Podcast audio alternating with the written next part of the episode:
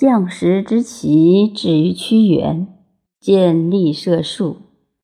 其大必牛，斜之百围；其高临山，十仞而后有之。其可以周者，傍十属。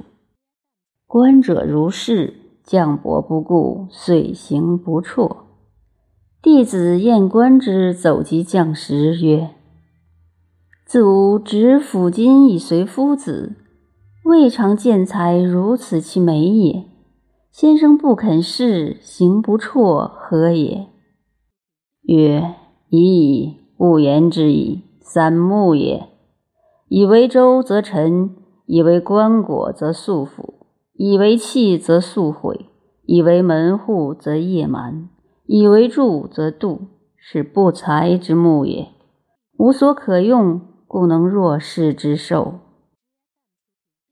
将士归，立舍。献梦曰：“汝将呜呼比喻哉？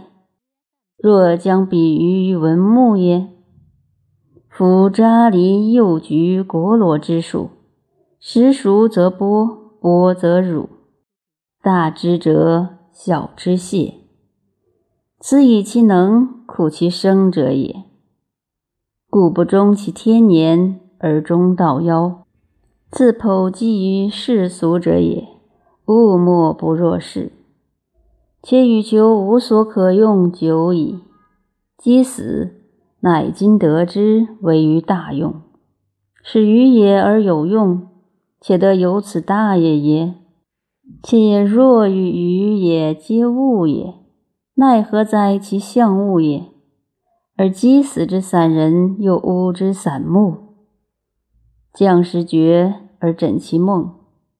弟子曰：“去取无用，则为射何也？”曰：“密。